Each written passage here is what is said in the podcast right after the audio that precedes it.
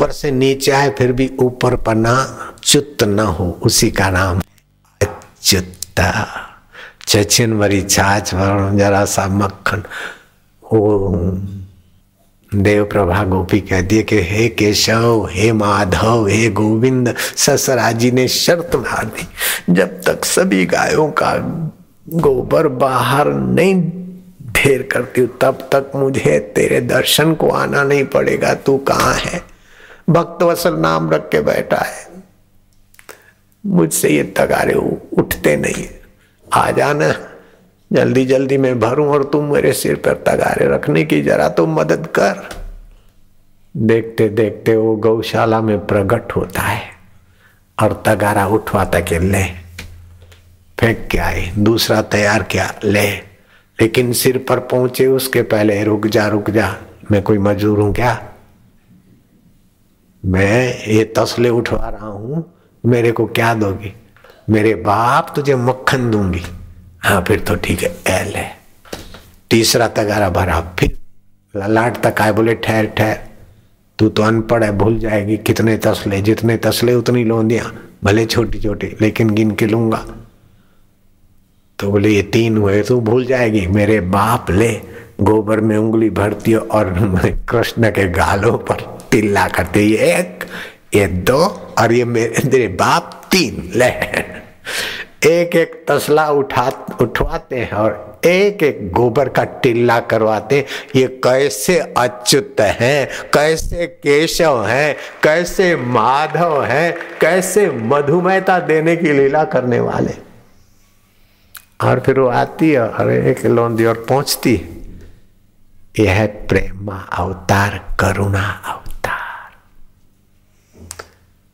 कंस का दो स्वभाव है एक तो मैं बड़ा और दूसरा सामने वाले का कुछ भी हो सब मेरे अधीन रहे ऐसी वृत्ति वाले लोगों से समाज दुखी होता है क्या ख्याल है મારું તે મારા બાપનું તારામાં મારો હક અને તું મારો ચાકર એનું નામ કંસ મારું તે મારા, હલા બોલો ને સુરતી લાલા લાલ્યો મારું તે મારા,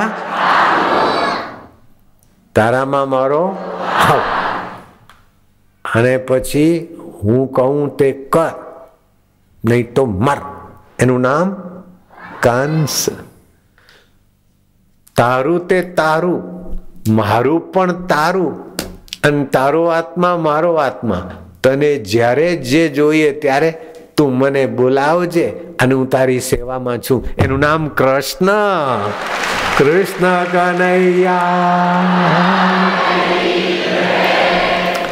उस ब्रह्म को चुपचाप बैठने में शायद मजा नहीं आता होगा अब बोर हो जाता होगा एक बार अहमद मुसलमान फकीर सर्दियों के दिन में एक छोटी सी टुकड़ी में छोटे बोडे लकड़ी के टुकड़े लेकर आग ताप रहा था और ठंडी हवाओं के झोंकों से बचने के लिए उसने वो टोकरी सिर पर रख दी वो श्री कृष्ण के भक्त थे अहमद वो कृष्ण एक नन्हे એક વિદ્યાર્થી વિદ્યાર્થીના રૂપે આવ્યા કૃષ્ણ બાળકના રૂપે क्यों अहमद आज एक टोपा कैसा पहना है?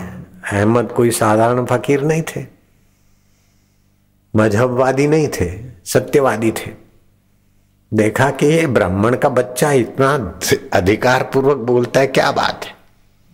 गौर से देखा, समझ गए कि हाँ जिसी का ध्यान और बंदगी करता हूँ, वो निर्गुण, निराकार अल्लाह कृष्ण कन्हैया खुद बमनिया बन के आया है। इतने बने हैं, उससे कम लगा तो नया बमनिया बनाया तो।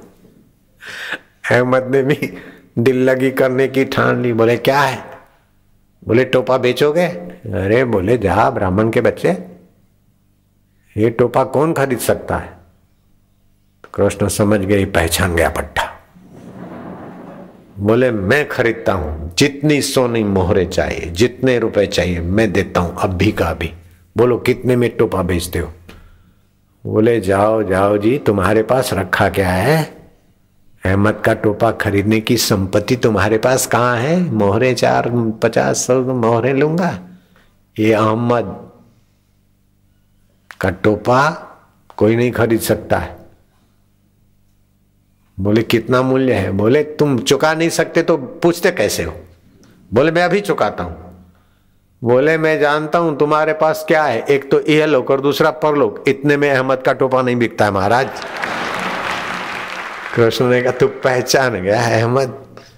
अब मैं लोगों को बोलूँगा कि अहमद बड़ा घमंडी हो गया है। दो दो लोग अपने टोपे का मूल्यांकन करके भी नहीं देता। बोले, जी, दम किसको मार? तो मैं भी कह दूँगा लोगों को कि केवल पुजारियों के अधीन नहीं है, मंदिरों में बांके बिहारी होकर नहीं बैठा है रण छोड़ है होकर ही नहीं बैठा। वहाँ बैठा है, लेकिन सबके दिल में सत चित्त और आनंद रूप में लहरा रहा है। तो तुम्हारे पुजारियों का फिर थोड़ा धंधा मंदा हो जाएगा, महाराज। महाराज ने कहा नए नए लोग तो मंदिर में जाएँ, बहुत ज़रूरी है।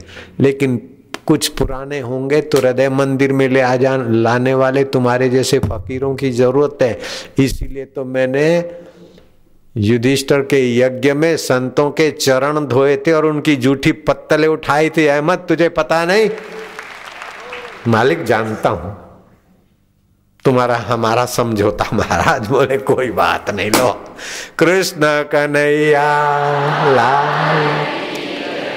रण छोड़ो। तो एक तो अहम और दूसरा दूसरे को पराधीन करना। पति कहेगा, पत्नी आज्ञा में चले। पत्नी सोचती, पति आज्ञा में चले। ये कंस का अंश हमारे चित्त में काम करता घर में कला होता है। बाप कहे, बेटा कहने में चले, बेटा कहे, बाप मेरे कहने में चले। अपने अधिकार में दूसरों को चलाना। दूसरे का हित सोचना अलग बात है और दूसरे को गुलाम करना दूसरी बात है। माँ कहती, बच्चा मेरे कहने में चले तो भलाई के भाव से। बाप कहते हैं गुरु कहते तो भलाई के भाव से। लेकिन दूसरा भलाई का भाव छोड़कर अगर कहता है तो कंस का मसाला बोल रहा है। जयराम जी, बोलना पड़ेगा। I thought you thought who will carry that out वो मेरे कहने में चलो बोले, मेरे कहने में चलो मेरे कहने में। इसीलिए संघर्ष होता है। हर रोज सुबह हर घर में कई भिख मंगे खड़े हो जाते, जग जाते। पति चाहता है पत्नी सुख दे और कहने में चले। पत्नी चाहती है कि ये मुन्ने का बाप मेरे कहने में। बेटी चाहती है, पापा मेरी बात माने और पापा चाहता है, बेटी मेरे इशारे पर चले। क्या ख्याल है? सब एक दूसरे को अधीनस्थ करके सुखी होने की भीख मांग रहे ये कलयुग का कंस घर घर में नहीं दिख रहा है क्या? अभी घर घर में तो क्या दिल दिल में कृष्ण के अवतार की ज़रूरत है? और कैसे अवतार कराना चाहता हूँ, ये भी आज सुन लेना।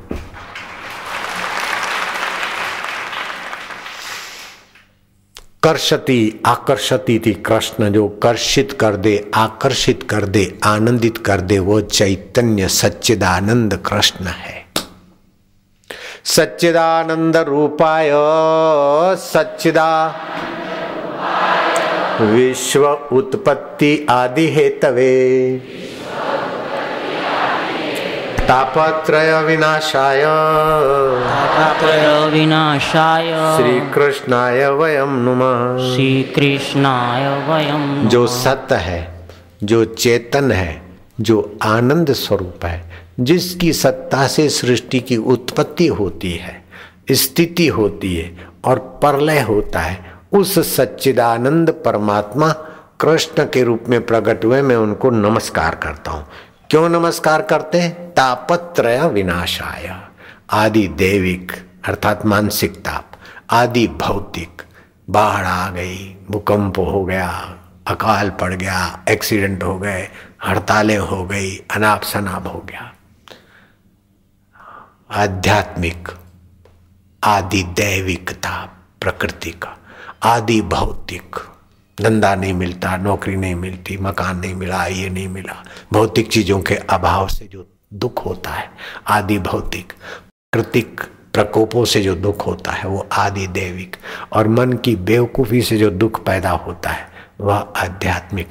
ये तीनों दुखों को दूर करने के लिए हे सच्चिदानंद, हम आपको प्रणाम करते महाराज। श्री कृष्णाय वयम नुमः। नुमः मतलब न ममः इति नुमः। ये शरीर मेरा नहीं, मैं नहीं, मैं तो तेरा और तू मेरा है। इसी का नाम है नमा। क्या भारतीय संस्कृति की सूक्ष्मता है? सुमन कुमार, तुमको मैं दो बार धन्यवाद देता हूँ। सुबह का भूला, शाम घर आए तो भूला ना कहलाए, वो धन्यवाद। और दूसरा, इस संस्कृति को समझने के लिए कमर कसी है, उसका धन्यवाद। नहीं तो फादर फादर फादर पीने को मिले, मीट खाने को मिले, मस्का मारने को मिले, रिटायरमेंट मिले, पगार मिले, ऐसी सुविधाएँ मिले, उसको ठुकरा कर फादर पद को लात मारकर फिर सुमन कुमार होना, इसलिए दो बार तुमको धन्यवाद है। नारायण नारायण नारायण नारायण नारायण नारायण श्री कृष्ण ने कहा है, तुम्हारे जैसे संतों के लिए और समझदारों के लिए और भक्तों के लिए, ये शाम त्वंत गतम पापम, जिसके पापों का अंत हो गया है। जना नाम पुण्य कर्मणाम, जिसके पुण्यों ने ज़ोर मार दिया। ते द्वंद मोह विनिर्मुक्ता, ये करूँ कि ये करूँ, ये ठीक है कि वो ठीक है? नहीं, जो ठीक है वो उसने सूझ पड़ता है और चल पड़ते हैं। ते द्वंद मोह विनिर्मुक्ता भजन ते माम दृढ़ व्रता श्री कृष्ण का जो माम है, वही तुम्हारा माम है। ये कृष्ण की कितनी उदारता है। सर्वधर्मान परित्यज्य मामे कम शरण प्रजा सब मान्यताओं को छोड़कर तू मेरी शरण आ जा। मैं मैं हूँ तब वह है और यह है। यह संसार और वह स्वर्ग या भगवान। मेरे बिना वह नहीं दिखेगा, मेरे बिना यह नहीं सिद्ध होगा क्या ख्याल है? मैं हूँ तभी यह और वह। बोलते, मेरी शरण आ जा। कितना साफ़ सच्चिदानंद स्वभाव का दान करने की उदारता है श्री कृष्ण में। माँ में कम श्रम प्रजा। अहम तो सर्व पापे भ्यो मोक्ष स्वामी माँ सुचा तो एक तो कंस से बचना है, दूसरा काल से बचना है। उचित काल पर उचित काम करे। प्रदोष काल में अगर भोजन करते हैं प्रदोष काल में मैथुन करते हैं प्रदोष काल में जागरण करते हैं तो वो काल दुख देता है।